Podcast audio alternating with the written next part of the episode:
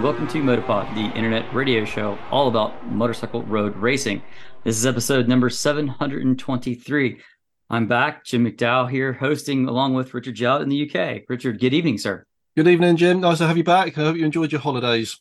I did. It was very restful, uh, very relaxing, definitely very good time off.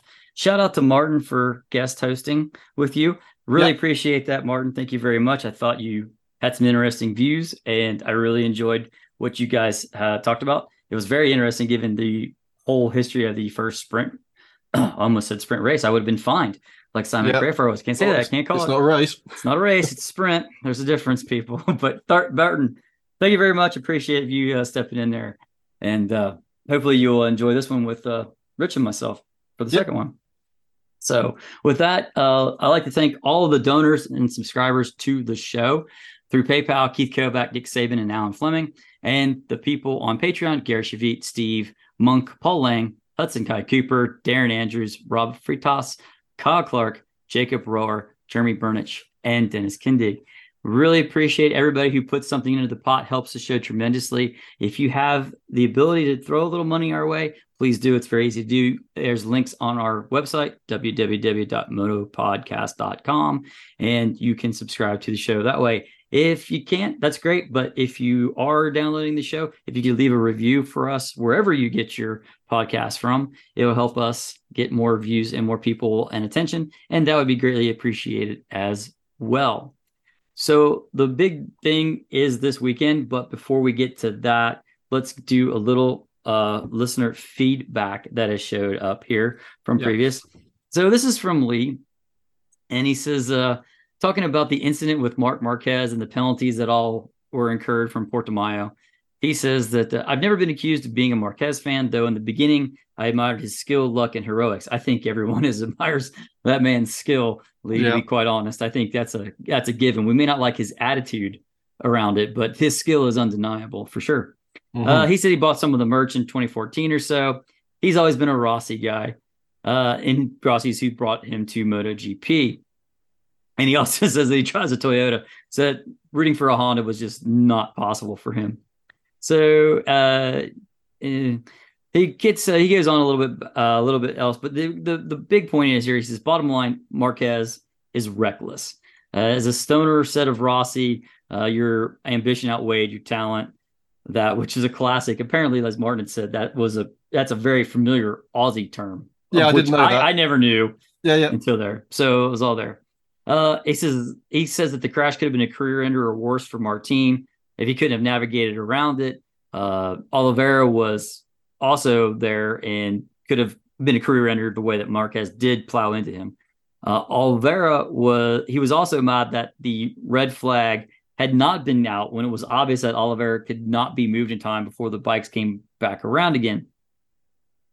Uh, but you know the thing is, it, he says that how the apologizing was was sort of for show, and that Puig had told Marc to go down there and you know get the camera, make sure the cameras see you and whatnot, and that's very that's very possible. Although I I don't think that if you look at the expression on Marc's face and how he was in the post race press conferences talking about that, I think he really was apologetic for the incident here. Yeah, but I, he won. But the I think it more here is like it's into the penalty. So he says, My proposed change to the penalty schedule. If you're deemed responsible for a crash that's not labeled a racing incident, irresponsible riding, and affected rider is hurt, you sit out until that rider is deemed medically fit. So, in other words, Marquez shouldn't be allowed back on the bike until Oliveira is declared fit to race again next. He says, Let's take it back to uh, Hammurabi, an eye for an eye. Uh, what we don't want to punish the team or the manufacturer, then they can replace the rider after one round with their test rider or someone else so that they can continue scoring points. They still need to feel some pain, and therefore their thumbs on the riders not to be uh, Richard Craniums on the track. I love that. I I will steal that from now on, Lee, because I think that that's positively brilliant. So he asks us, what what is what is our thoughts on this one? So I, I think I had replied back and I said that I think Marquez should have had a one race ban. I've backed off of that. I was sort of in that moment of the emotion of what happened, and I thought it was extremely reckless. Now, part of the reason I thought it was reckless was Marquez is riding on a motorcycle that we know is not capable of being at the front or even near the front. Yet somehow, through sheer will and determination, he has put that motorcycle there. So, from that standpoint, you know, he was my thinking originally was he was riding over his head. He missed his brake marker and he plowed everybody in a spectacular way. Now, having sat back, thought about that, a race ban was probably not work. It was not worthy of a race ban. Uh, you do you think it was, Rich? I think it's borderline. It's close. I will not. I will go with you on that. He one. almost did the same thing on the first couple of laps. I forget which lap this happened on. It was either Third. three or five, third, I think it was. So I think possibly on the first or second lap, he kind of lost the front there again. You know, going into that very same corner. I don't know. I lament the fact that they, I think they got rid of the points system whereby you would accrue a certain number of points for that kind of incident, and therefore you were punishing repeated bad behaviour within a certain period of time. And I personally think that's the right way to handle this whole issue, irrespective of who it is, what class it is. I just think that if you continually do stuff that's a bit dumbass, and Marquez does have a reputation for this, let's be honest, throughout his entire career, um, certainly from 125 Moto 3, Moto 2 anyway, then you would ultimately get a, a race ban if you kind of hit 12 points or whatever the point system would be. I, am pretty sure they used to have this and then They they, got rid of it and They gave did. it to the kind of the, excuse me, the the stewards and stuff. But, you know, Well, that's a there's a- whole kind of there's a- worms there. There's a flaw in a point system Mhm. because if the point system is 12 points, which is what it was, at 12 points you receive a race ban.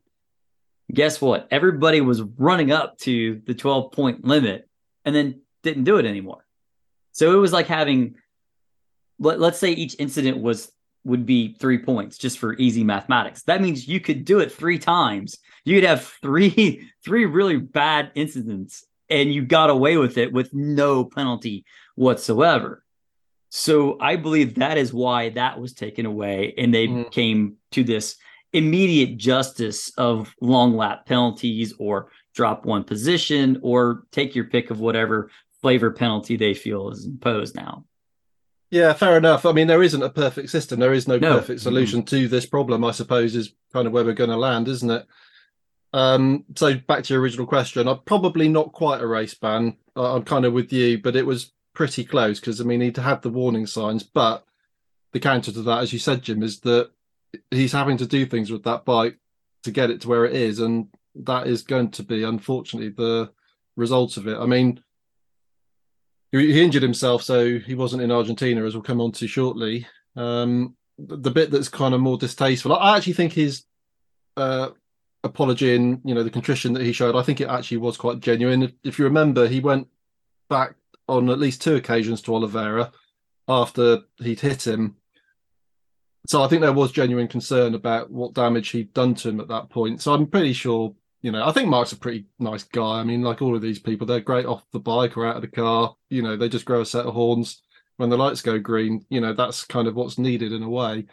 What's more distasteful is what happened through HRC, and then you know the stewards screwed up as usual in the wording of the penalty, which then allowed HRC to launch this protest, which is ongoing.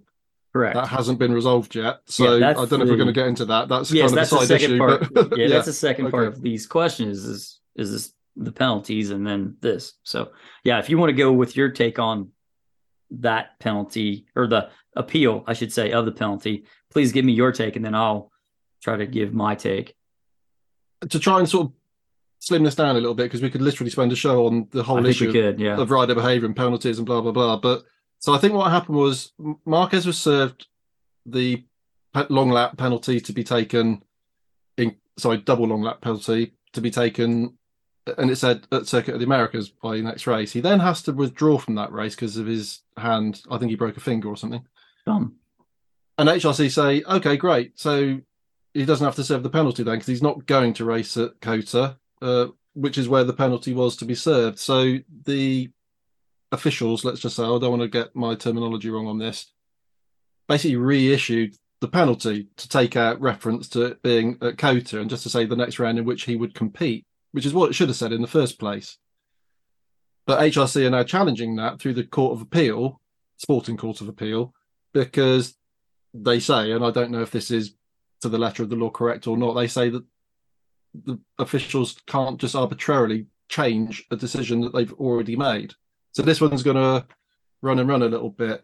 And I don't think that this has anything to do with Marc Marquez, to be honest. I think this is quite typical of the way HRC tend to go about things uh, historically. So that's kind of where we're at with the specifics of the Marc Marquez thing. In terms of what should happen to teams and riders that do get taken out, or I don't know, I, I just don't.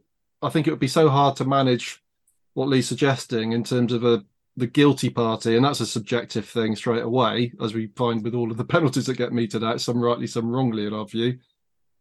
I just I think it would create so much friction and trouble that I think it would almost be completely unworkable. And the teams are commercially or contractually rather obligated to put a replacement rider on a bike after one round has been missed. I believe, Jim. Does that sound right? that is correct. So that kind of already is there. Although obviously you're into the discussion then about well, who are they putting on the bikes, and we'll come to that a little bit later on because there are some replacement riders that have been nominated now for COTA to take Mhm. up uh, the duties of people that are out sort of slightly longer term injured. So yeah, that's kind of my take.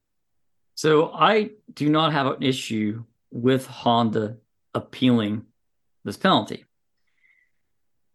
I could to make it succinct, go find David David Emmett's Twitter feed and go if even better, go to his website, motomatters.com. Yeah, yeah. He has a great write-up about why this appeal had to be done. And to, and I agree with what David is saying because if if the stewards are now allowed to randomly change what they have, you will have anarchy. He Mhm. cites several examples of why we need to have this appeal and figure out what's what. Because let's say that you do some sort of irresponsible riding within two laps from the end of a sprint race. You can't do a double long lap penalty now because the race has been completed before the stewards have been able to make their decision. So when is that penalty applied? Does it apply to the race on Sunday or to the next sprint race? We don't know, and it's not written down anywhere. And he has another long laundry list of all of these things that are there that are all things that teams don't know. So this is the first opportunity the teams have to say, look, we got to figure this out because you've now suddenly just jammed a whole nother, I was going to say race, but a sprint into the weekend. And we don't know what happens if you attain a penalty there. Does it go to the next sprint or is it the very next race? No one knows. Yeah. So I think there's going to be a lot that will be figured out by all this. And I'd much rather have a consistent rule book across the board that we know exactly what things are going to be able to be done. If you write into the rule book, if you attain a penalty in an accident and you are injured and cannot partake, your penalty will be applied to you when you're able to partake. Again, if you, then it's clear. It is Yeah. clear, and we Yeah. do not have an argument going. And let's just So be honest, Jim. uh, The stewards in writing that original penalty and specifically naming the Circuit of the Americas, but but just oh Argentina, you're you're Argentina. sorry, I beg your pardon. I was, uh, it was just so stupid to have done that because Mhm. it opened the door for a challenge like this. Now, you, uh, my first instinct was to think, well, this is very cynical on the part of HRC, but I also do accept and take on board the comment that you know pushback needs to be made in a situation like this because it's so out of control that it almost brings the sport into a form of disrepute, really, at a time when they're trying to make it more appealing to people. But if you have all this sort of levels of confusion going on, uh, how is anybody really to get invested in it? That's really the bigger issue I see that comes out of all of this. So it does need to be dealt with and pretty quickly, really. Yeah. it needs to be settled and done for. So that's sort of our answer to all this, Lee. Yep. Appreciate the feedback and the comments. Hopefully, everybody else thought it was nice as well. With that, Rich, I say we go on to a quick bit of news. Uh, MotoGP, there is a new chief commercial officer at Dorna, Dan. Ros- I I have trouble with names, but Rossomondo. Yeah, I guess that's how you say it. R- Yeah. Rossomondo. Yeah. Rossomondo. So he's from the NBA, like the National Basketball Association here in the States. Really? Hmm. That's interesting. Yes, Hmm. not part of the Ezpeleta uh, clan. I'll, I'll choose Hmm. my words carefully there. Yes. They've gone outside, gone outside the family to um, bring in a Hmm. very important person. Again, just referring to the point we just made about you know the sport having a not not not an existential crisis in terms of where it's going from here because you know they brought in the sprint and I think that's proving to be pretty good. I mean, there's obviously a few things that need to be sorted out as you just mentioned, but mm-hmm. The biggest But of which, in my they do opinion, need to bring more fans in. Yeah. the biggest thing that's wrong with the sprint race is the riders don't know where to go for the podium. yeah. And it's You- not a race. Do you, yeah, correct. So I, I, I'm like, you don't have a writers meeting where you can instruct everyone. Hey guys, at this track, we're going to park on the main straightaway on the start finish line, face the crowd, and award medals. Okay. Hey guys, at this track, we're going to go down into turn one because everybody's going to be there. So we're going to stop down there and award the medals. It's a little bit like we've had to comment in the past on other initiatives. It's you know good idea in principle, piss poor in execution. I mean, I think that's bad, yes. yeah. I mean, but those things can be ironed out. I think the sprint is pretty good, but the the weekend schedule overall, I th- I personally think is an improvement. I know the teams and the riders it's different for those guys, and that's um quite a challenge. The one thing I do have a bit of beef about is what they've done with morning warm ups on the Sunday. I have to say, I don't think that that's proven to be very good value for money because this rider parade thing appears to be a complete non-entity from what I've seen from the first two rounds. So I think people would rather see the bikes out, and I'm sure the riders and the teams would rather get a bit more practice first thing in the morning. I mean, even MotoGP only gets ten minutes, which is not very much. So anyway, I'm sure they can tweak some of this stuff, but hopefully this chap that's come in, I'm I'm assuming he's American. yeah, I Um, have no idea. I do not follow basketball here in the states. I right. Okay. clue. but you know, it's a new person, new ideas. Obviously, very successful to have got that job. Apparently, they were scouring the globe to fill this position for quite some time. So he's obviously comes highly recommended and highly paid, I'm sure. So hopefully, he will help to address the ongoing issues that they have of how to attract more, and I suppose younger viewers, attendees, etc., etc. Because we know that that is an area of, of Mhm. problems. Although they could be doing a lot more in terms of their pricing strategies to help themselves out there. But that's a, another discussion. Yep. So World Superbike had testing at Portimao and Jerez. So it looks like HRC is making progress with Lecuona because he's just a whisker slower than Bautista. So and the next round is in Assen in 21st and 23rd of April. So good to see Yeah. Honda at least improving something.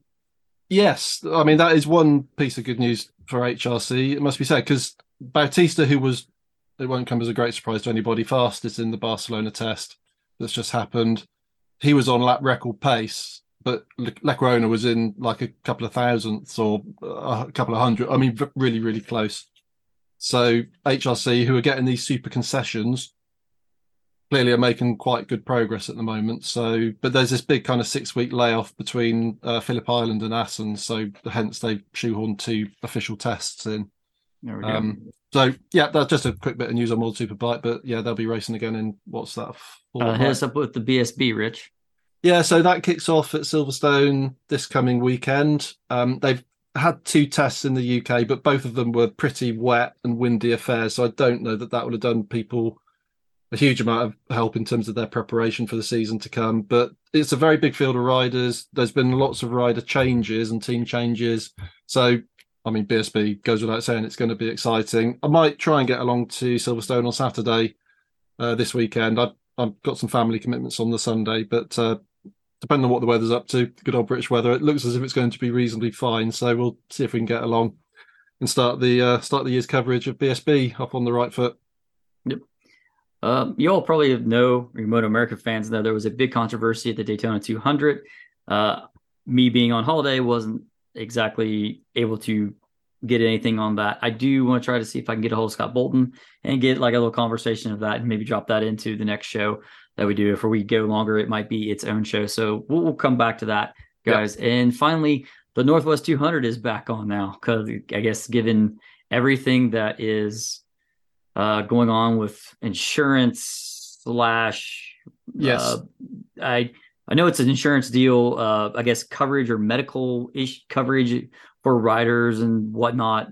As, I guess it's, very complicated as far as I can tell. Yeah, I mean these are huge events. You know, they occupy a huge amount of space. They're on public roads. Obviously, the roads are closed, but you know they are lined with the public, and it's a public liability insurance Mm. nightmare. Um, various factors, part of which is down to things like Brexit, for example. I'm sure that has played a big part, Uh, but I'm sure also it's a kind of it's a bit of an open goal for you know financial institutions that want to make a, a bit more coin on some of these things. So initially, the premiums for the running, and it's not just Northwest; it's the entirety of the Irish road racing scene. I don't think the TT has been caught up in this. No, because that's, Um, that's its own independent. Yeah, Is it, uh, but do- it is it was- a state or country? What is it? Republic? Territory? I, I'll have to I get don't back know what you that. call It- it. It's a specific thing. It's not a principality. Uh, I'll have Okay, to come back on that. I should know. that's what I I? was. I was thinking principality. That's what I was We're trying to come up with is principality. Yeah, because it's its own thing. I'm going to look it up in a minute. But no, the TT fine. I don't believe was caught up in this. Hmm. But I don't want to call it a fiasco. That's not the right terminology. But anyway, long story short, Sure. it appears to be the case that a solution to this insurance problem has been found, which is going to allow certainly the Northwest to take place at the end of May. I think it's Yeah. or It's a couple weeks before the TT, right? It's always the warm yeah, up to the TT. maybe it's so a bit maybe it's the early part of May. middle part um, or something.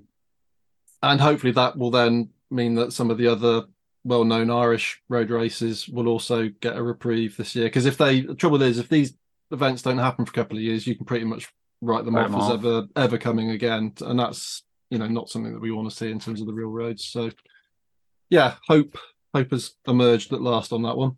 All right. Well, let us crack on to Argentina. Much like the teams having having gone directly from Portimao to the southern hemisphere and into Argentina. Well, let's just kick it off with the Moto 3 race. Now, the Moto 3 race was declared a wet race. They had qualified in the dry, and it left us with Sasaki, Öncü, and Moreira being the front row that's there for that. Öncü had a great start in this race. He was super aggressive. Like he was inside, outside, left, right. He was going everywhere. where. Uh, while Moreira had actually taken the lead, Sasaki went backwards from the front row a little bit, lost a few Mm. places, but that's the rain. It's all about feel and being able to develop that feel or whatever as you go through. But the star of the show at the beginning of the race was uh, Almansa. Almansa, who is substituting for Kelso in the CF Moto team, if I have that correct. I believe I do. He's the second Grand Prix Yes, that's correct. Yeah. and and he was up 14 places to 11th in one lap. Amazing. The kid was he's 17, so I'm going to use kid and it's going to correct this time. yeah, that's right. He was moving there. Now Moreira ran wide, and so that allowed Öncü to get through, and he fell back like eight places. And that one mistake. Öncü was out front pulling away, and I thought, okay, Öncü is going to finally do it. He's going to get but break the duck, get that first race win. He's in the proper team. He's in with Ajo, and it's hopefully he'll get over the mental hurdle that he's too big for the motorcycle. Because I personally don't think he is. I don't think there's a thing wrong with being his size and riding a Moto 3 bike. I'll point to the fact that Jack Miller was probably about that big when he was on a Moto 3 bike, and Jack Miller won races, was on the podium. Now, he didn't win races at the fast tracks, Mugello, Assen, but he was at the front. Mhm. There's no reason Öncü can't be there either. So if he's using that as a crutch, that's a mental issue that Ajo needs to to work out with him on that. Alsam, Almansa was still going gangbusters as he was ripping through the field. So he was up to 11th. He still was charging. The kid was up to like fifth or sixth when Öncü threw it away at turn 11. Literally just gone. Front end folded up, too much brake on a wet track. You had at that point, I think it was over a half of a second. I think that Öncü was ahead. I we don't get to see the boards. I didn't see an onboard of Öncü going past his last pit board, but you would have thought they'd give him like a plus five in a hold steady or easy or maintain kind of a thing, as opposed to him still looked like he was pushing. Now, whether he lost a bit of concentration for that split second on the brakes, which is very possible in the wet, you're always chasing that track in the wet. I, I can't really begin to describe to anybody who's never raced a motorcycle in the rain just how on edge you actually are lap after lap after lap searching for it. It is extremely difficult. And even the best of the very, very best do crash. So it, it isn't unlikely. It's just Öncü has a, has a perchance for falling off or doing things when he's in the lead that he shouldn't do, Rich, you know? It was it was the best and the worst of Deniz Öncü in three laps, wasn't it? I mean, elbows much. elbows right out, all sorts of moments the first couple of laps, as you say, pushing really, really hard to make the break, which halfway around that third lap, he was probably getting on for three quarters of a second to a second in front, I would say, at that point, and yeah, just tuck the front.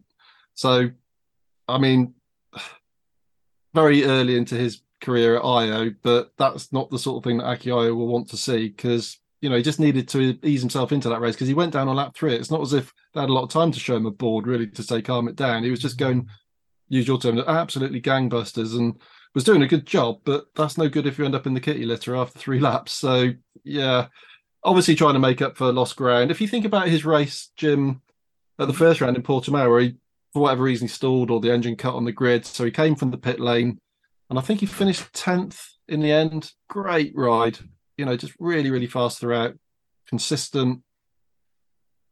Obviously, trying to make up for you know things not going right at the first round, and was doing well all up until the point in which he buried himself in the gravel. So yeah, just a bit, you know, it was my pick for the race win as well. So maybe it was my fault. Yeah, well, you got one of those picks right. True. one out one out of three is not bad, Rich. Not bad. Yeah. Uh, with Öncü going down, that left Suzuki in the lead after all the jostling and whatnot. Suzuki was actually out front by like 1.1 seconds. Almansa was just on the gas, kept it going, and he was in second at this point in the race. Uh, Sasaki and the CF Moto boys then went into, or sorry, um, Artigas was then following Almansa to the front because that's his teammate. And he certainly didn't want to be sewed up by a kid who's racing his second ever Grand Prix. But they also kind of picked up Sasaki along the way. And those three guys had a knockdown, drag out, ding dong, pass, repass, pass back battle that was actually really fun to watch. They were going at it. A lot of it was very clean. Uh, Almansa is very good on the brakes. He has a very good feel on the front end, sort of kind of a la Pedro Acosta. I was going to say, bit. did it remind you of anybody? Yeah, yeah, mm-hmm. yeah. yeah. Very oh, into five each time. I thought, wow, that was Acosta esque going yeah. in there. Smooth, clinical, surgical. I you I don't know. Pick a pick an adjective out of those. They're they're really really good. Uh, Moreira, Moreira, meanwhile, who had been leading, had been all the way down to tenth at this point uh, Sasaki uh, and Kato, and were had or sorry, Sasaki then got by to get to second as Suzuki was now starting to slip away out front. He had built himself up a couple of seconds. It was starting to get away. I think Sasaki recognized this and he really needed to get going with it. So Sasaki did put a little bump on uh, Almansa as they were going through uh, well, I don't Five, have the I think, term. Wasn't it? Five. I don't remember which one it was, but it was a very small bump, and it just set up Almansa just a little bit. Didn't really throw him off. It was just, "Hey, kid, I'm here," kind of a move, and suddenly we get told Sasaki has to drop one position because of that infraction. Uh, I'm like, boo on the stewards here. Yeah, ridiculous. That one was absolutely given what else happens later on in the race and in the other races, yeah, that was ridiculous. I, I'm like, you got to figure out how you're going to call these things, guys. And there better start to be some consistency because people are going to explode over this because yeah. that was the worst drop one position penalty I've ever seen. Because there are other people who were racing who, if you're going by that measure, needed to be placed back one place or given a long lap penalty for irresponsible riding. If we're going to call it that tight, that's fine. Let's just be consistent about it. Mm-hmm. So we're already ranting about officiating again this year as much as that yeah, is, right? It's yeah, like, and you know, wow. it kind of leaves you with the view that you're going to get a penalty just for doing an overtake at this rate. Because if that was a penalty worthy offence, you know, the slightest little touch, also within the context of a damp, very tricky track, so easy to make a mistake, particularly when you're breaking down into a hairpin turn off a very long back straight like that. So it, it was nothing. I don't think, um, to be fair to him, I don't think uh, David Almansa would have had too many gripes about it either if he'd been asked at the time, which obviously he couldn't be. But so yeah, it, and it had big implications for Sasaki, as you were about to tell us. Yeah. So that forces Sasaki to drop back. He puts Almansa back ahead of him. Ortola then crashes at turn two. Suzuki's gone now. Now, because of this penalty and dropping back, Suzuki's seven seconds up the road, which is like a lifetime in a Moto 3 race, even a wet Moto 3 race. Let's be fair. And so now Suzuki then has got the hurry up to try to get back up there. So he winds up high siding himself out at the turn 13 14 complex. So you got the, the breaking into the turn 13. Suzuki, uh, Sasaki was riding a very tight line, was doing it all race, and he just got on just that little bit much, that little bit too much frac, too much throttle, fraction more, loses traction, tosses himself over the high side. And then he wound up having to park the bike because it was very much in a state of disrepair that it was definitely not capable. But did you notice, Rich, when he walked back to his pits, did you see his helmet? I uh, didn't take particular note of his crash helmet. No, very big scratch on what would have been above his left, uh, right, yeah, okay, right or left uh, eye, you know, above the visor. Very mm-hmm. big mark where he had smacked it, obviously right. to scratch the paint and then go. And I had to back it up a couple times because I caught that. I was like, well, that doesn't look like that should be there. And rain on camera lenses and stuff did make it look like no that that's a scratch he smacked his head I mean, another mean... significant crash helmet incident that we mustn't forget to mention uh, in the other classes which i'll try and keep a mental note okay. uh, to come Fair. back to that but what was my immediate thought jim and i'm wondering what yours was with the high side that sasaki had did was your immediate thought that his rhythm had been completely interrupted and that he was probably fuming and it just broke his yes. concentration and led led him to crash 100% that, that ridiculous drop one place. Again, I, I am trying to think of a way to describe kind of what's happening in a rider's mind when you're mm. when you're riding in the wet like this. And the only way I can kind of describe it is like get out on a dual on a dual carriageway, the interstates here in the United States, Autobahn, Germany. Okay. Take your take your car, start trying to drive your car 80 miles an hour through all the mist of all the other cars. Try to dodge between the big trucks, the lorries, the Arctics. Get there. And then while you're doing all this, keep on your rearview mirror because supposedly, let's say there's like a policeman trying to catch you, right? So you don't want him to catch you. So you're trying to get through all that. Then let's add in a warning light that shows up on your dash of your car that says there's a problem with the engine. That's overload. You you have all of that going everywhere and you you become overloaded. So Sasaki he may have not been as overloaded, but he did get overloaded. That was one thing he didn't need on top of what he was doing. He's, hmm. as you said, Rich, in a rhythm. He's got it going. Now he's got a dash blinking, drop one position. Okay, so he takes the look, he looks, and then rolls off. He lets Almansa back in, and then he tries to get right back into it again. Now you have to find that rhythm again. Some guys will fall right back into that real quick, real easy. It's easier to do that on a dry track than on a wet track. And so I think it did disrupt him. I do think it did contribute to his crash. And I will stand by that statement. Yeah, well, now, he might he might say no, it didn't have any effect on me, but I think it did. No, and I'm sure it did because you know he's not there to finish second; he's there to win. And by having to drop that one place, which I'm sure he would have felt was a very unjust penalty that he'd been given, suddenly he's got another two or three seconds to make up on Suzuki out front. So he's going to push harder, and that's the result of having to push harder. So it was just yeah wrong in my view, and particularly as you're going to say in a minute, Jim, in view of a couple of other incidents in the very same race. And that's the very next thing. Masia, who had who has been quiet, has now nudged his way past Almansa and gets into second. That knock was no worse, no worse than the knock that Almansa got from Sasaki. Yet, Masia did not receive the same penalty Yeah. absolutely ridiculous. Bizarre. I, I do not know what race they were watching at that point. Uh, Munoz, Migno, and Holgado are now going quick, and they make their way to the front. We have a Leopard one two, and Munoz works works his way to third. Masia then crashes and throws it away. I'm like, I, I don't know what you know, again tricky conditions. I think by this point the rain had let up somewhat, so you had a drying track, and I think some people were trying to push on and push harder. but you've got a worn wet and on a drying track, which they do tend to get hot and then they get squishy and the fuel goes away. So it does happen to everybody. Uh, Artigas, Munoz, Moreira, and Almansa all are battling for second. Holgado has now made it up to Migno, so he's to that point. Uh, then Munoz, uh, they fall. Munoz falls at turn thirteen. Moreira and uh, Almansa, they're all still battling, and that's an awesome. Those last five, six laps of those guys going at each other was great. Uh, you know, the thing of it was that uh, we did get down to the end where Scott Ogden then ran and cleaned Almansa out of a podium position. And you know what?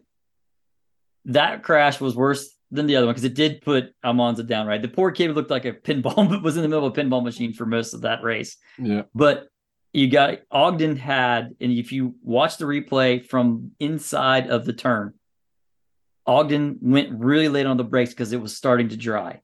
However, I think the front on um, his front had was worn enough where it was starting to become squishy. It locked momentarily. It's a split second. He does what anybody does in that instance. You instinctively, reflexively will let go of the brake because yeah. you want the wheels to turn again. It's the front. And as soon as he did, he was into he was into Almansa. He never got a penalty for it, and I I don't think that that's wrong. That hey, okay, the Ma, the Masia one was or he he sorry, did get did, a penalty, Jim. He did. He did. Get a did he get arrested? Did he? He got a. Oh, got that wrong. Then I'm sorry, he, folks. I they gave him a time penalty equivalent to a long lap. Hmm. Uh, after the race, which dropped him one position in the overall standings. So he did get penalised for that, and I think he'd be the first to accept that he, as you said, he locked the front and he hit another rider. So that one, you'd say, okay, fair enough, because Almansa did go down uh, what would have been a very good point scoring position in his first ever race in the full yeah. Moto 3 World Championship. So yeah, but but Scott, that was a great race, I thought, from Scott yes. Ogden. He was there in that second group the whole race and was just biding his time and making moves in that crucial last few laps, as you said, and just made that one little mistake, which I'm sure he put his hands up to. Um, but overall, yeah, great, wasn't it? Really fantastic Moto 3 race, other than, you know, the stewards interfering and getting things wrong again. Yeah. Uh, and so unfortunately, the... for Dorna's point of view, and uh, I just need to go back to the notes so I get this right. Uh, Dan Rossomondo, if you're listening, this can be your first task. Is please, when you have a Moto Three race as good as that, and what we're talking about is penalties and non-penalties, and what the stewards have been up to. Yet again, you've got a public relations problem, and you need to sort that out. So hopefully, they'll find a solution to this because it really does undermine the quality of the racing. Yep. So uh, Suzuki wins then it was Moreira, and then Migno for the podium. So it was a great race. Great a return for Migno as well. Who was in? We didn't say, but he was in for the injured uh, Fellon. That's who's, yes. Who's out with a we have riders injury. injured everywhere and subs yeah. everywhere, and it's yeah. pretty crazy for sure. So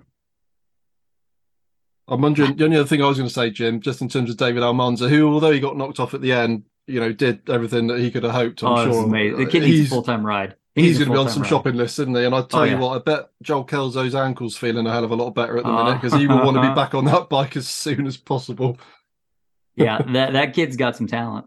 Yeah, him, him and him and Rueda, Rueda are definitely talented kids, very much so. Yeah, although Rueda clearly hasn't spent a lot of time running in the wet in Spain because no. he no. was really no. nowhere to be seen at all in yep. that race. But you know, he's already shown what a stellar talent he is at the first round. Mm-hmm. Well, with that, uh, shall we head to Moto Two? Yeah, Moto Two. Uh, for the American fans out there, shout out to Sean Dylan Kelly who actually made it to the second round of qualifying. I was very pleased that he had actually did that. Now, yep. this is where the weird, the wild happens, and we haven't even started the race. Because this this race was scheduled to be 21 laps long, it was shortened to 14 laps. Because the riders did not have a wet session during the week for them to ride their bikes in. I don't know how you feel about that one, Rich. Um, again, I don't understand that decision one tiny little bit because most of these guys have ridden a bike in the wet before. Uh, by the time they're in Moto 2, they should have some experience. And whilst, but did Moto 3 have any wet sessions prior to race they day? their their qualifying was wet Okay. because it dried. We had wet qualifying going through, but it was drying to where Moto GP was on slicks at the end, and then Moto Two was on slicks as well. I mean, right I, at the very end of it. I- I think I'm correct in saying that they gave the Moto 2 guys two or three recce laps Hmm. rather than just the one sighting lap. So they got a Hmm. few laps before, you know, lining up on the grid to check out the conditions. So well, you can do right. that. You can do that with your sighting laps. There, there's no rule that says that Yeah. you're not allowed to come back to the pits, ride through the pits, and go do another lap. You, there is a time frame of when pit lane opens to when pit lane closes, and within that time frame, as long as you exit the pit before it closes, you can go take your grid spot without problem. Yeah. I mean, But anyway, the point is that they did give them a couple of laps in those conditions immediately prior to the race. So okay, fair enough. But I mean, what's the difference between 14 and 21? I think it was purely done just on the time basis, so they didn't have to disrupt the schedule. But again, it's although you it won't always be consistently wet through a day, but had they had the morning warm up, they would have had the opportunity then to get their settings a little bit figured out on the hop, you know, for the wet conditions. But I just thought it was uh, a bit bizarre to do it. And what I particularly don't like about it, and I had I've had this at race meetings before, unless it, things are obviously very very dangerous. And I'm thinking of Silverstone a few years ago where they had the water Hmm. which wouldn't disperse from the track, and it so it was dangerous. They obviously couldn't run. But if you're a fan and you've paid, you know, the thick end of however many pesos or dollars or euros or whatever it is to sit in the stands all day you know you don't want to see races being shortened just because of timing issues. I mean it really kind of shortchanges people i think. Here's my thing. You still put the riders on the bus and rode them around a track. The Yeah. time that it took for that to do that you could have easily put in a 10 minute wet session for the moto 2 guys rolled them onto the grid at that point give them five to 10 minutes to make some adjustments to their bikes and had a full 21 lap race Yeah. it would because we have to give more to the fans so we're going to put the riders on a bus what I, what looked like a double decker London bus to me, Mm. and ride them around that track. No, I'm sorry. This is no disrespect to Argentina, but there are only like two sections that actually have grandstands. There, there- there's a whole other big distance of that track that there's no one around it other than corner workers. Yeah. And, and quite honestly, COTA's the same way. When you know it's the same thing. There's only a certain spots that have grandstands. So I that whole thing that was a Simon Patterson thing. If you have, don't follow him on Twitter, you should. He was like, "This is ridiculous. You shorten a race to put guys on a bus to ride them around on a wet track, just so that they can say that they gave something to the fans." Well, the fans came to see a race. Just so happens that race is 21 laps. Yeah. I, I'm I'm beside myself with that, to be honest with you.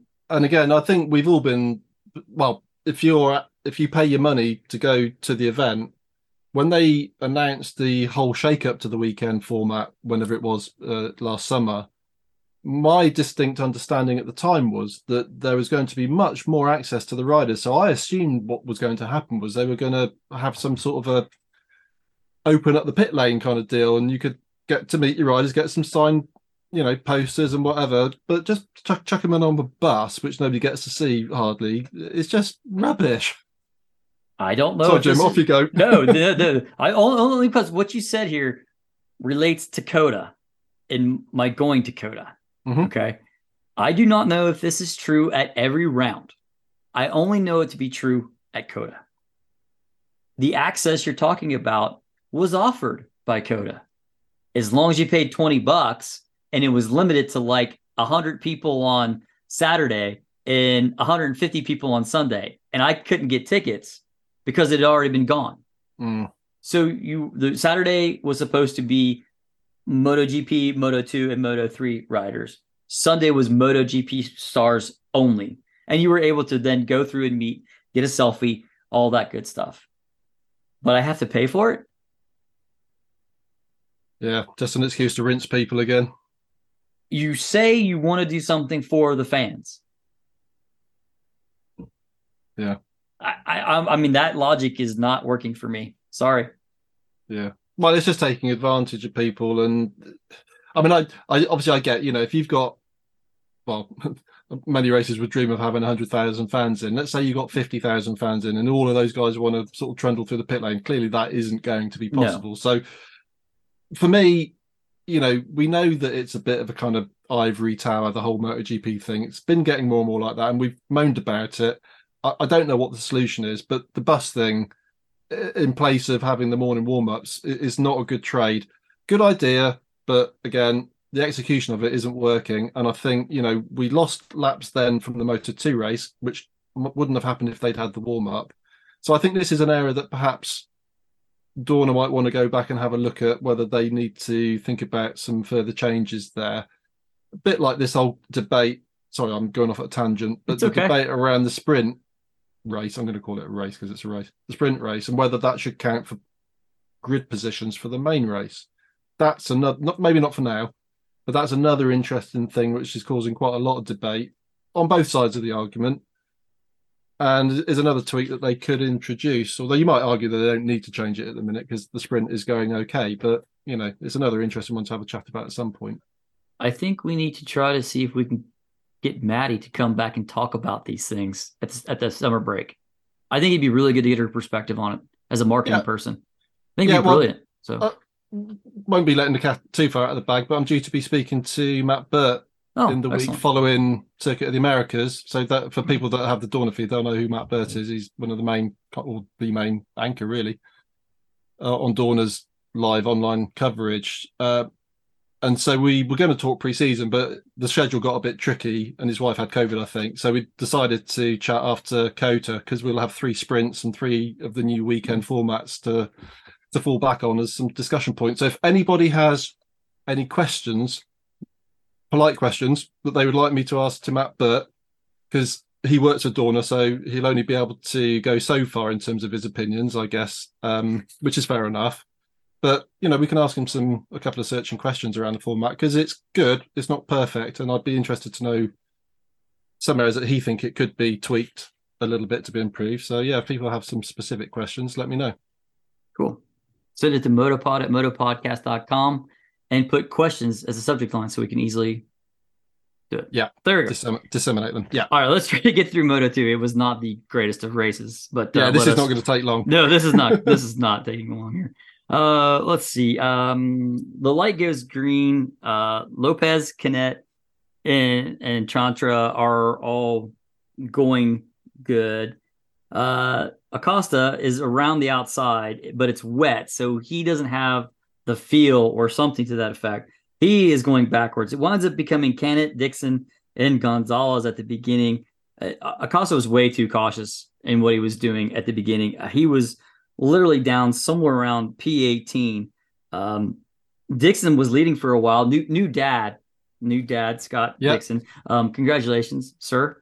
Uh, Summer Rose, a nice daughter, great name. Very Scott Jim. Sorry. You just said you just said Scott Dixon. He's, isn't he an IndyCar Sorry. driver? Yeah, he's an Aussie too, which is really bad. So that. Wow. Okay. No, I'm no, not going to I'm, I'm Congratulations from Motopod to Jake and Sarah Dixon, though, on the birth. That's what I think I was thinking. Sarah. daughter. Yeah. Yeah. yeah.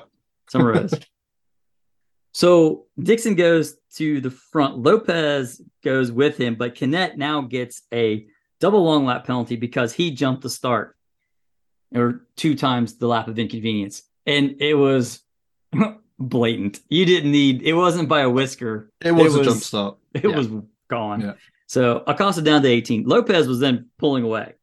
Um, Arbolino worked his way steadily through to become second. He went past Dixon and um, he was bringing um, Darryn Binder with him. I had to think about which Binder it was for a second. yeah. oh, so uh, after the after the penalties, Canet wound up being back at fourth because each time he dropped off, he would simply just go right back past the same guys that he had passed before. It was just like you swear you watched an instant replay of the first one because it looked exactly the same. I know it's just a peculiarity of the where the long lap is at that track in Argentina, but uh, and it has to be said that Aron Canet really nailed both of those Mm. long laps. Nobody could have got around there any quicker, I don't think. No. But but coming off the long lap gave him such a speed slingshot that you know he had a massive advantage, really, didn't he? I think Gonzalez, I think he overtook him virtually exactly the same on both occasions of doing the long lap, if I'm not mistaken, which I might be. But it, it kind of felt as if it was almost a better line coming out into that turn. Yeah. Uh, Arbolino was trying to get past Lopez, but he just can't make it stick. He's trying, he's trying, he's trying, he's trying. He just can't seem to get it to work. All of a sudden, Acosta finds pace. He was running like 152s, which was faster than the guys out front. And I, I do not know this for certain. I don't know if maybe some of the guys were on like say a medium Dunlop rain, and Acosta had chosen hard rains. I, I don't know, but it seemed like whatever was required to go fast Acosta suddenly magically found it and took off. And so he was sort of leading the charge back through the pack. So I'm one eye kind of watching where Acosta's going to be, and one trying to figure out if Arbolino is going to get by Lopez. Lopez makes it easy. He just goes wide at turn five.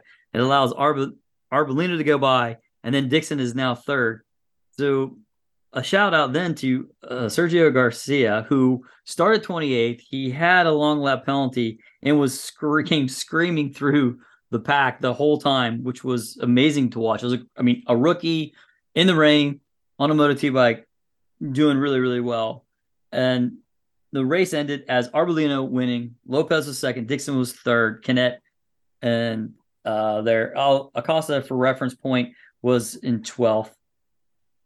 I think Lopez used up his tires. I really think he he maybe had a soft front, something like that, or was just pushing too hard on the front, or the Boscoscuro maybe uh, chassis is a little harder on tires. Like I think that they can put energy into the tires, which will warm them up, which is great for slicks, not so great for you know a rain, especially if it was like a soft rain. And again, I don't know if Dunlop has a soft rain or if it's just hey, here is a rain tire for Moto Mm. Two.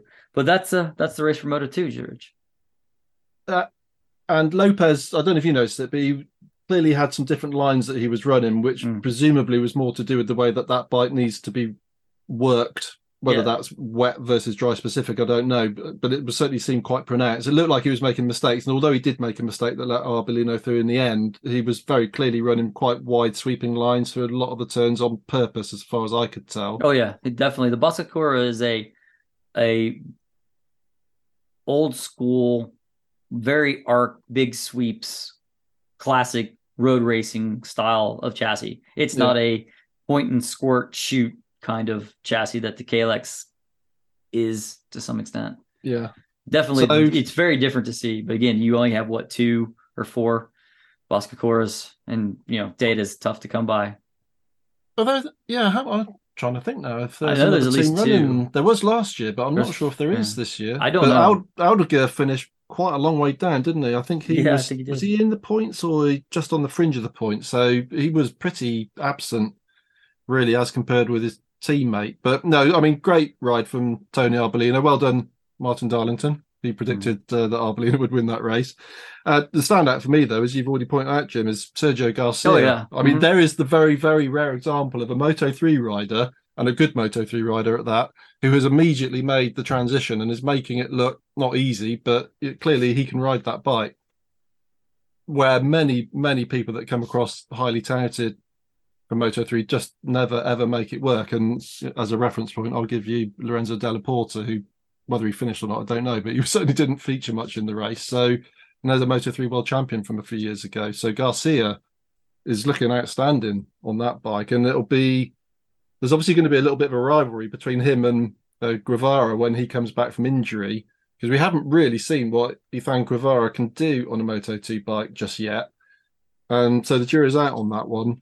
But the, the thing I wanted to just mention, and I'm guessing you didn't see this, I think it was in Q1. Garcia had a big crash. We never saw the crash, but his crash helmet, basically a huge chunk was split off the back of it. Really? Now I don't, I can't off the top of my head. Uh, sorry for the pun. I can't think which brand of helmet he runs, and I wouldn't be maligning the brand, you know, because we didn't see what happened in the crash. But it was, yeah, really weird to see a big chunk off of his crash helmet. I don't think I've ever seen that before. Hmm. apart from crashes which have you know been you know really really serious in terms of outcome. Hmm. So I haven't sort of seen or read anything more about it, so I don't know if anybody else has and can fill us in a little bit as to whether there was any report in terms of what the crash was, how it happened. He got a penalty for it though, because I think he served a long lap, didn't he? Did you cover that in the race? Uh, yes. I I did make mention that he had he had started 28th, was had a long lap penalty, and was still riding to the front. Uh, so the long lap was uh, a penalty that he was given as a result of that crash, but we didn't see what happened. So yeah, I'm a little bit uh, unsure on that one. But anyway, the point is that Garcia is doing a a, fine job, uh, Yeah. really, and bit of a disappointment for your American racing team. Really, both bikes Oh, retired yeah. quite early, didn't they? But green shoots of progress at least for Sean Dylan Kelly getting through to Q2. So I mean, you got to take the positives where you find them, haven't you? Yeah, you got to find the positive where it is. I, I, you know, it was disappointing. He retired. Um, Skinner retired. Both bikes were out. Yeah. So that was that was disappointing for you Brits as well, right? So, I mean, it's Yeah, whether it was a, I mean, again, I don't know why they retired, but they both retired within a couple of laps of each other. So whether it was a, a, a you know, a common problem that they both had due to the Yeah. conditions, or uh, who knows? But um, yeah, a little bit disappointing. But anyway, I'm sure they'll bounce back. yeah. Hopefully, hopefully it's a springboard moving forward. Yeah. Uh, you know, there was. We should mention that now Arbolino leads the world championship. So- Yes, it you know this is going to shape up to be probably pretty good. I think we still these first three races are are crazy. I think because no one's really got it all set in stone. We get to Europe, we get back to familiar territory. This Yeah. is going to get good. I think. I hope. Yeah, I mean, currently we've got Arbolino, Canet, Acosta, Dixon, and Salač. They're the top five in the championship. Obviously, the points are close because we've only had two rounds. But Mhm. um, if anybody, well, again, I predicted Acosta to win that race, which might well have happened had it been dry and sunny, but we'll never know. Yeah. He didn't certainly didn't have a very good race in the damp conditions, did he? So Mm. anyway, keeps the championship tight. So yeah. Yep. But, all right, let's go to the sprint. Yeah. race. Yes, it's a race. It's a race. I don't care what anybody you're says. paying points for it, you have a podium. You're. It's a race. Okay. Yeah. Fine. You don't get your bonus payments this year, but it's still a race. Yeah. Okay. So from the wet qualifying session, where everybody kind of had to um, go to a slick at the end, the people who were on slicks at the end were the ones who were fast. Alex Marquez got his first pole position in MotoGP with the Ducati. So he was on pole for the start of the race. At the start, he led Bezzecchi away, and then Marini was behind him. Brad Binder had the start of a lifetime. He was 22 on the grid, I think 20, 20 21, 22 on the grid when he started. Uh, I did write it down somewhere. I hold that thought. I don't I- I think there were did- I did 22 bikes. I don't think there were 22 bikes on the grid, to be honest, because Well, he I've got so started close to dead he was last. he was pretty well towards the back. Anyway, that's the key. Oh, so 15th, 15th. I have it here in my notes, 15th. Okay, So Binder went from 15th to fourth in about three or four corners. Yeah. And he Incredible. his first turn was impressive. He went down the inside. Everyone sort of went in too late, too hard, maybe, and because you know. Uh, I don't think anybody was really too sure. It was a dry race. It was on slicks, and I don't know if it's one of those fortune favors the brave kind of things again, like we've seen Binder do, where it's kind of iffy and he somehow magically makes slicks work. But he was on the inside, held the inside, and voila, he winds up in fourth. Uh, then Morbidelli was showing all kinds of speed on the Yamaha. Amazingly, he's at the front. Uh, like, okay, do, do you want to just say that again, Jim? Okay, Let's just Morbidelli was at the front. I didn't stutter. I didn't. This, it really happened, people. I swear. Honestly, go watch the race. Is, is it worth just? Is this a good timeout moment at which to say Sure. how the hell or what the hell happened to Morbidelli this weekend? Is it because he has great feel on a slippy track? Because it is slippery that track, they say, even in the dry. So, because you know, he and Quartararo basically switched positions, didn't they, this whole weekend in Oh, terms yeah. of their comfort level? I mean, Quartararo did all right in terms of the final results, I suppose, compared to how things had looked, but. if you're Yamaha, you're saying, what the hell is going on with Morbidelli, aren't you? Really? I mean, the mm. proof of the pudding will be at COTA. If if Yes. it's dry, warm, usual conditions in Texas, and he's back to where we've been seeing him up until now, then you know that Argentina was just purely down to conditions that suit him and his feel. Yeah. And that Yamaha have got problems with the bike. I mean, that's the key point that comes out of this. Uh, wasn't wasn't like Matt Birt or Simon Crafar saying that like he'd spent a bunch of time at the ranch with Rossi and they were working on his mental game. Well, I think Rossi's been doing everything, uh, and the VR46 camp overall has been doing everything they possibly can to help Morbidelli. Yeah, um, but you can't, you know, what's the British saying? One swallow doesn't make a summer. So this has to be now the rejuvenated performance that he chose week in, week out, really, doesn't it? So it'll be very interesting to see how he goes when they arrive down in uh, in Austin. Yeah, I'm looking forward to seeing it. Yeah. So Mir falls down at turn seven. I think he got a little bit of help. He kind of got nudged a little. I don't know by who. We don't really have good video of it. Uh, the best is from another bike accelerating away from the turn that he fought turn seven. But Mir was then down. I think he was later to be declared unfit for the race on Sunday. Um, potential concussion thing, I think, with that one. No, never was. I never found a good explanation for why he was not partaking. Mm. Other than well, he's on a Honda and he really wants to be riding on a Honda. Well, I, I read, I think that he damaged something in his neck a little bit, not in a way that's going to be long term problematical, but Sort of like it Bender. was too Constant. risky. Yeah, far too risky for him to come out. And if he had a, because there weren't great onboards, but there was one rear facing camera that I saw and which Mhm. showed him flicking himself off, and he came down pretty much vertically on his head. So, Mm. hence, you know, the no show the following day, which was totally understandable. Sure. Uh, Binder would worked his way to third.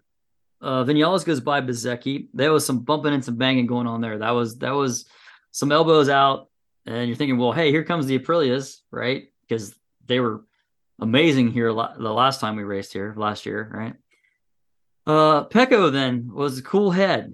Despite all the chaos happening around him, he was just steady. I'm here, not really in trouble, feeling things out. I'm to let this settle. I got a really long straightaway and really good brakes, and I'm going to go by people. It kind of that's the feel that I had that Bagnaia sort of had in his mind. Like, this is what I'm going to do. And what Uh, we've come to expect. It's sort of what we come to expect, especially given his last few races of, of the year, how he was, how was there. Uh, Binder would go by at turn 11, so it was Binder, Morbidelli, and Alex Marquez, and then Alex and Pecco start banging bars. They go at it for a couple of turns, well as they try as uh, Pecco then tries to get through to get to second. He does eventually. Marini was third, so the VR46 bike's looking good, right? At that point. Uh see. There were passes everywhere at this point then. I think everybody was going by everybody somewhere, somewhere along the way for quite some time. But Binder was inching away as the race wore on.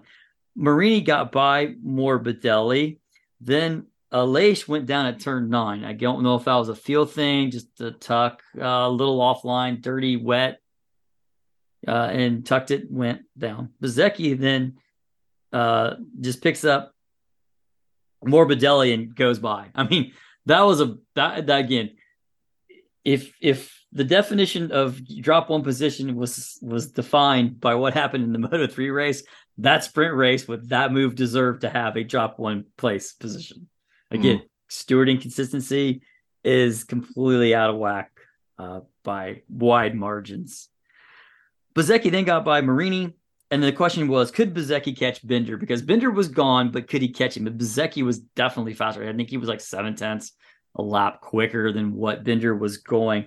But uh, at the last lap, he was definitely on Binder, but Binder rode an incredible last lap, defended properly, made a wide bike when he needed it. So Binder wins the sprint with Bezzecchi and Marini. So it was a KTM and the two VR46 Mooney Ducatis. It was a good. It was a good little sprint race. Good I race. have warmed up to. I have warmed up to the sprint. Um, I do think that after a while, this is going to calm down. I think right now it's just chaos because nobody really knows, and you've also created chaos because of the rain and the dry, the rain, the wet, the dry. I nobody really had a feel for it, so everybody was sort of all over the place in setups. let's see what happens in Texas because the weather is going to be good. I've looked at the long range forecast. We're talking 85 degrees each day. So it's going to be cool. Well, one of the things I didn't write to you guys, to you and Martin, the little gym bits that I had Mm. was I wonder if we're going to start to see more track records broken in MotoGP because their qualifying is earlier in the day now with a cooler track. Good question. Yeah. I, I don't know. I we did at Portimao, but I could say, but again, as Martin correctly states, everybody was there, everybody had a setup, everybody was going to go quick. Right? You give these guys Yeah. enough time, they're going to go quick out of track. Yeah. We got to the we got to a very disrupted, uh, not the normal type weekend we think. COTA's probably going to be the first normal weekend. And with that, I've just been thinking that with that qualifying earlier in the day, because they've taken the place of when Moto 3 qualifies. Because they've got to, you know, get ready for the sprint. Yeah. And I'm like, man, that's the 11 o'clock in the morning. Still cool. It's a sweet And- spot, isn't it? Yeah, it's a sweet spot. So interesting. We'll see. Let's keep our eye yeah, on it'd be as interesting to yeah, it'd be interesting to see what the well, assuming that they break the previous pole at you know pole record, Sure. which I'm pretty sure they will do because I mean the bikes have moved on a Mhm. lot in the last year with aero and stuff. But yeah, good point. Yeah, one of the things I forgot to mention. I Mm. think I might have thought about it, but I'd gotten back to the campsite and the internet was spotty and so cell service, and I didn't wasn't able to get that thought down, or I got busy just sitting watching the river go by. Either way. Oh, the race on Sunday. Shall we go to the race on Sunday, Rich? Yeah, the only thing I want to say about the Sure. sprint, Jim, did you notice that somehow, and I'm not quite sure who he contacted, but Vinales ran most of the race missing one of his huge front wings because you know they, you know, the knew- Aprilias have kind of like the moustache. Sure. Uh, I did see something at the beginning when Biz with no, I think I'm getting confused between races. I did not realize that in the sprint race that he was riding with mostly uh one wing missing on the front. I did not yeah, know. and I, I did one, two, three, four, five. So I think he finished seventh in the sprint, which was quite a good result given how badly balanced that bike would have been, missing one whole half of that because it has that kind of handlebar moustache, kind Hmm. of weird, huge front wing on both sides, and definitely lost half of it. It was, I think, it might have been up against Zarco, possibly, but could be Hmm. wrong. So that was quite good. Yeah, but otherwise, yeah, it was an entertaining sprint, as you say, but mainly down to Conditions. heroics from Binder on the first lap, Yeah. which I was trying to think if anybody else had done anything quite as spectacular. And the only one I could think of was Moto 2 Marc Marquez. I think it was in Valencia. He got a penalty and was sent to the back of the grid, and I think it might have been wet. And same sort of thing. He just cut through the field on the first couple of laps, like they were just stuck in second. I mean, it was just ridiculous. Class that was good, classic Marc Marquez. Didn't take anybody out, I don't think, on his way through. But yeah, Binder was just I mean, he when the lights go green, he is just sensational, isn't he? He was very much so. I mean, he's a Saturday man, as they said, right? Yeah, he is now. Yeah. He is now. Oh, this is gonna be wild. Uh, the MotoGP race on Sunday was a wet race, and this one doesn't have the drama of the sprint for sure, because Bezzecchi jumped out to the lead. Binder crashed right away at turn turn five. He had a little help there from Vinales. He did get a bump again. Hey, wait a minute here. Here's a bump. Vinales doesn't get a penalty, and this is not as bad as Sasaki. Just- No. oh, I could keep, I could harp on this all day long, but I, well, the most egregious uh, one is about to come up, which I'm sure is in your notes in terms of somebody getting taken down without sanction. Uh, which one maybe are you?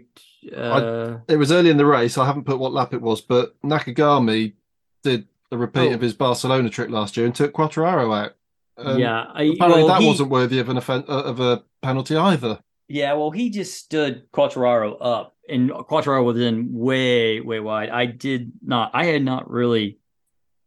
I did have it that Quartararo was nerfed to the outside uh there because that's sort of again, the next thing that kind of No, happens. no penalty for that. No, no penalty either. Nothing. Again, if the definition of of drop one position is the Moto three race, that this deserved one, didn't get it. Yeah. So Quartararo would then dally around at the back of the field for the whole rest of it. Bezzecchi was just pulling away. He was pulling away from Alex Marquez and Bagnaia. Rins was up to fifth. He was the best best Honda. Quite honestly, there was only one other Honda in the race besides him. Mhm. But Rins, I thought, was running a very good race, showing the potential that I think he has to ride on that machine. So I don't know if we want to talk about this, but we uh, let's save it to the end. We'll save that one to the end. Um, uh, da, da, da. so Rins was there. Pecco then got by Alex, and that was a really smooth move at turn 13. Very confident on the brakes, very late, very Pecco, right? Very world champion. He was definitely right there. And then Pecco immediately crashed at turn 13 too. Lack of concentration, momentarily, momentarily lapse caused him to just marginally squeeze a little too much on the front, and down he went. As Rossi would say, that was the fault of the weight of the number one on your bike, which is something we hadn't really talked about. Um, Pecco is actually running at the number one on his bike, which we haven't seen that since I was going to say Stoner. I think it was Stoner. Stoner actually, yeah, Nicky on Hayden. the Honda. On the Honda. Yeah, I think it might have been Stoner on the Honda that year. Mm. I mean, it's always been Rossi's 46, Lorenzo's 99, um, Marquez is 93. Went Yeah. blank there for a second, which I, yeah, I don't know what, I don't know how I feel about that. I get it. The number's a brand and it's a marketing tool. So why would you want to change it? But Pecco did get on Yeah. him, right? I mean, in fairness, if you look at it closely enough, it's the number one, but it's still got a little 63 Yes. embedded within the sort of the font, if that's the right term. Yeah. So, yeah, but I like. I don't think they should be forced to run number one, but I think it's a shame when they don't. I must say, even though I get the whole branding and. Mm. Do you remember years ago, like in the like in the late '80s, early part of the '90s, your number was where you finished in the world championship the prior year, Yeah. which I always thought was cool because then you knew where everybody had had had been, or at least the top ten guys had to have it that way. I think then maybe there was some whatever I don't remember how Mm. they did people who were like rookies or people who didn't ride. Yeah, different kind of background color on the number.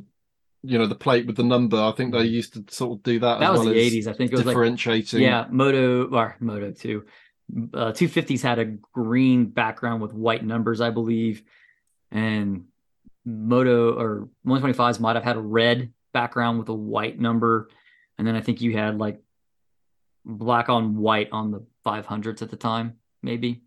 I don't know. That's memories. Memory gives me that, but that- anyway, my my mind's uh, my mind's old. Uh, where were we? Oh, so Simon Crafar then told us that the the foot peg he had no right foot peg after he crashed. The Pecco had crashed, and you know that's a shame because he wound up having to retire the bike at that point because you really can't ride. I think he may maybe didn't he trundle along? I think he sort of trundled along um, to It try to get, just outside of the points in to the get end. just outside of points because you never know. Yeah. One point could be crucial in this year's championship. But uh, along the way, Zarco suddenly found some serious pace. I mean, he just the proverbial uh, hot knife through butter comes to mind. Zarco just rode to the front like it like a madman. I mean, his pace was just incredible, and he hunted down everybody in front.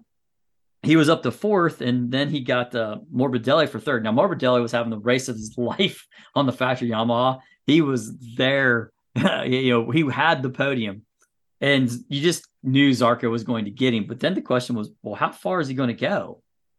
Zarco wound up running all the way up to second because he got Alex Marquez as well. So the race finished with Bezzecchi winning by a landslide and a great first win for Bezzecchi, a great first MotoGP win for the doctor as an Yeah. owner. Mhm. It was fantastic for the Mooney team all around, and the VR46 Academy in general is fantastic. Zarco second on a another satellite Ducati, all right? Mhm. and then Alex Marquez on a the other satellite Ducati team. So it was kind of cool. It was all the satellite teams, right? It was it was the Mooney team, it was the uh, Pramac team, and the Gresini team. All 2022 bikes, all on the podium, and I thought that was really super cool. We really need the help of Dr. Martin Raines on this one, but I'm going to guess that that's the first time three satellite bikes have finished on the podium. Do you Somebody tweet Martin Raines real quick because I think you might be right. Because I searched my thought and I couldn't really tell you. I mean, you could maybe call go way back to the 70s somewhere because that was quasi, I don't know, quasi factory Yeah. stuff going around there. So maybe sometime in there. But there was the there was the history of brothers taking poles back to back, Marquez then Alex. So there's some really kind of cool history that came out of this weekend as well. So Yeah, yeah. Do you have anything else you'd like to add about the race? Because I have one more thing to add, and then now I will be done. It, Yeah, it's um, not it's not particular to the race. It's just in general in MotoGP. Okay. Nothing particularly. I mean, well, the, the only two thoughts I had really just minor things was that uh, although Bagnaia went down in what was a, let's say, an excusable crash given the conditions, but remarkable how few incidents there were given the conditions. And some of the sort of tracking shots of Bezzecchi going in again into that turn, I'm pretty sure it's turn five, you know, Yeah, that ti- after the hard braking at the, I mean, God, he was good on the, yeah, so much confidence and control. And you've just got to love Marco Bezzecchi, haven't you? I mean, he Oh, is yeah. kind of, given what sadly happened to Marco Simoncelli, he is kind of definitely the spiritual successor to Yes. Valentino Rossi in terms of his whole image and vibe and just his kind of seemingly quite happy go. I mean, don't get me wrong, he's a super serious racer. Don't be under any illusions, but and he might not be quite on, you know, the Marquez Rossi kind of levels of pure talent. We don't know yet, but there's certainly signs that he is. So uh, just really great. But my abiding thought in those conditions was what was poor old Miguel Oliveira thinking that back at home in Portugal because those are tailor-made conditions for him.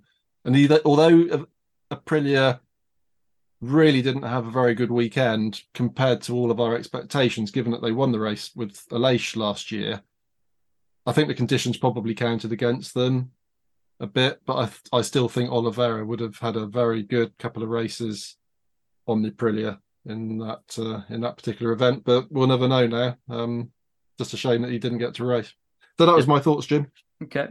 So I'm going to go back to the question from last week that I posed. Can Marc Marquez win on the Kalex chassis that he's going to receive supposedly for Jerez? Is he going to be able to win on it? And you- and you know, you guys had your opinions on it, and I really started to think about this this this week because Martin kind of stimulated it. He's like, I don't really know if it's the frame or if it's the engine or what it is. And I'm thinking, okay, let, let me, t-, you know, Martin's like, hey, Jim can take a whack at this. I'm like, well, I'm Yeah. going to now. you can't can't kind of sort of throw that at me. So I've been thinking about this for for most of the week once I finished listening to the show. Um, I believe honestly, Honda has a frame problem. Okay. Uh, here's the reasoning, and not to go, try not to get too far in this. Aerodynamics is kind of important, but fundamentally, you need to be able to make that motorcycle hook up out of a corner before you get in. You're going fast enough for aerodynamics to take an effect. Also, the motorcycle has to be able to give you a connection between throttle opening, traction, and where the bike is going before you can ever let the bike settle down into its dragster style. Right. So if Kalex can create a chassis for Marquez, because we I, I guarantee you from what we've seen in Porto Portimao, the Honda has enough shove to at least stay with the Ducatis, at least hang on to the draft of it. Okay, maybe Mhm. not all out. It's definitely probably equal to the KTM, maybe a little superior in power to the KTM. But as they can fix that connection or make that chassis work to where it can be adjusted and Marquez can get some traction out of the corner and be able to to to work it and pick the throttle up earlier because I, I think he does not have the ability with that bike because it's either plowing the front, which is, is what I can't figure out. If it's either plowing the front or he has no grip at the back, one of those two things are happening. And that's why the Honda is not any good. Now, there's ways to solve that you can move the chassis geometry around. Where's the motor in the frame? All those different things. Kalex might be looking at that from a totally, and this might be an exercise in saying, hey, look, here's our mass, i.e., the motor. This is where the center of that mass is. And Kalex is going to step back and take a shot at it and go, oh, well, we think it should be here. And then put it in there. Now, say what you want. Let's leave shape shifting out of this for right now aerodynamics on the bikes are not as important, I think, as what we are being led to believe. Okay. And I, I have a way to explain it, and hopefully everybody can follow me. Submarines have dive planes that are on the front and the rear of the submarine that they use to then angle for the sub to go down deeper or to go back up. Yep. Essentially, that's what you have on the front of the fairings of each of these bikes is a dive plane. It's like that. As you and Mar were talking about banning aerodynamics and not having all that, what you could do is you could say that you can only have a spot in a defined area of the bike, so high up from the center line of the wheels, and it can only be set at an angle. So if you think about a bike coming out of the corner and it's going into a wheelie, you say, well, maybe if that wheelie, we want it to be no higher than say 20 degrees. And I'm just making this up, folks. So you put the dive plane on at a 20 degree angle so that when the wheelie's straight up, it's flat, it'll push the bike back to the ground. So that's all the aerodynamics are really there doing. Now we're venturing into a world of where maybe these side arrow bikes on the side, the air between the bike and the ground leaned over and fast corners may be something. But I don't think it's as important as what we all think that it is. So again, I think if you just get a chassis under Marquez, that's five to ten percent better. Hopefully, it then will get him to the front, and he doesn't have to ride as hard to get there. Yeah, well, that's interesting, Jim. I suppose my question back to you is kind of to do with because this question or your question was very much can Marc Marquez win on an improved Honda? And I think my question is to do with Marc Marquez's riding style. And if he gets an improved chassis, let's take that as a given. It strikes me when you look at the way these bikes are operating now, given the amount of aerodynamics, is that if we think about Marc's sort of glory years and his classic style was rear wheel several inches up in the air, really massive use of the front brake and kind of controlling those crazy slides going into the turns. Whereas with the amount of aero that we're seeing, particularly on the backs of the bikes now, I mean, Aprilia, I think, even have little winglets on the swinging arm. So rear braking is becoming, I think, much more of a thing in MotoGP now. So I wonder if it's not necessarily going to be all about the bike. I think Marc might have to be forced to change his riding style a little bit because although I take your point that perhaps we're over emphasizing the importance of aero on the chassis. I do, however, think it is forcing the riders to ride in a slightly different way. I think that's why we're seeing longer bikes appearing as well, just to sort of flatten out the aero a little bit and keep that rear end down. So I don't know what you think about that. I mean, it's going to be fascinating to see how this runs out through the year. Yeah, I, that is a fair point to this that Marc may have to adapt himself somewhat. Yeah to get there because the rear is much more important now than the front because of the Michelin's. If you had Bridgestones, where would we be? Right? That was yeah, yeah. I've said it before. I'll say it again. I'll quote Colin Edwards: "You can't crash the damn thing." right? the front's just that good.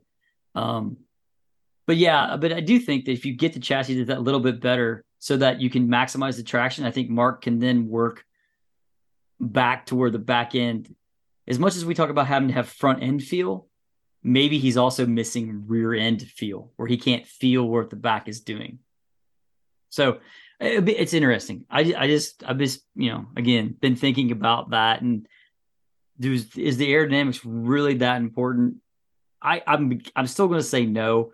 I, I don't have a degree in, aer- in aeronautics, but, but I'd love to talk to somebody who, who does, because I think this is a fascinating area if anybody knows or studies aerodynamics as a thing and would be willing to talk, I would love to sit down with them because I have a ton of questions for it. But yeah, and as uh, as always with these things, th- these are very nuanced and they're multi-dimensional. You solve one problem, you might create a different problem, as we've often said. And so, getting the rider and the bike package, and not forgetting that you've got more than one rider on that brand as well. So in Honda's case, they've got four riders to cater for, all of whom have slightly different styles. So it's a nightmare, but that's what makes it so difficult. if it was easy, everybody would be at the front, not that everybody can be at the front, of course. But um, yeah, yeah. So yeah, but the Marc Marquez thing is particularly interesting given his classic style and my doubts about whether that's that style translates to the modern MotoGP bike and the fact that he's effectively missed the last two years.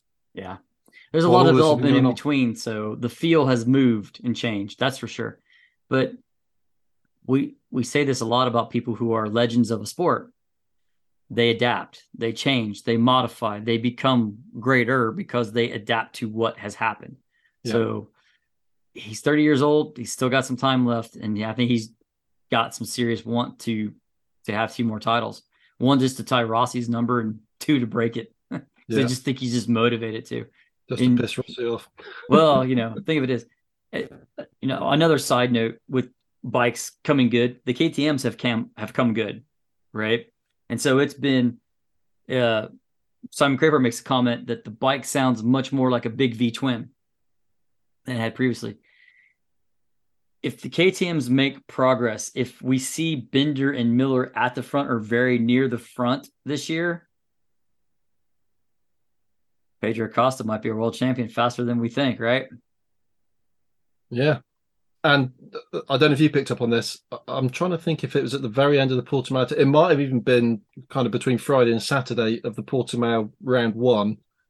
KTM was still rewriting the software for mm-hmm. the the engine management maps and stuff, and and they suddenly I don't know if it was luck or judgment or just whatever, but they hit a sweet spot with it on the Saturday, which is when Miller suddenly appeared from nowhere, completely against expectations. But that must be linked to the fact that that bike or that engine rather is quite a bit different. Now I haven't heard it firsthand. You're going to hear it before yeah. I do because uh, you're going to be at the next round. But I, I am looking very forward to hearing the KTM's go by. The, even as recently as last year, the KTM was the one bike that was quite distinguishable from everything else, which has become a bit of a kind of a flat, you know, normal noise between most of the engines out there, unlike it used to be in the olden days. But the KTM was already sounding a bit different, so I can't wait to hear it, you know, for myself as well. So yeah, interesting.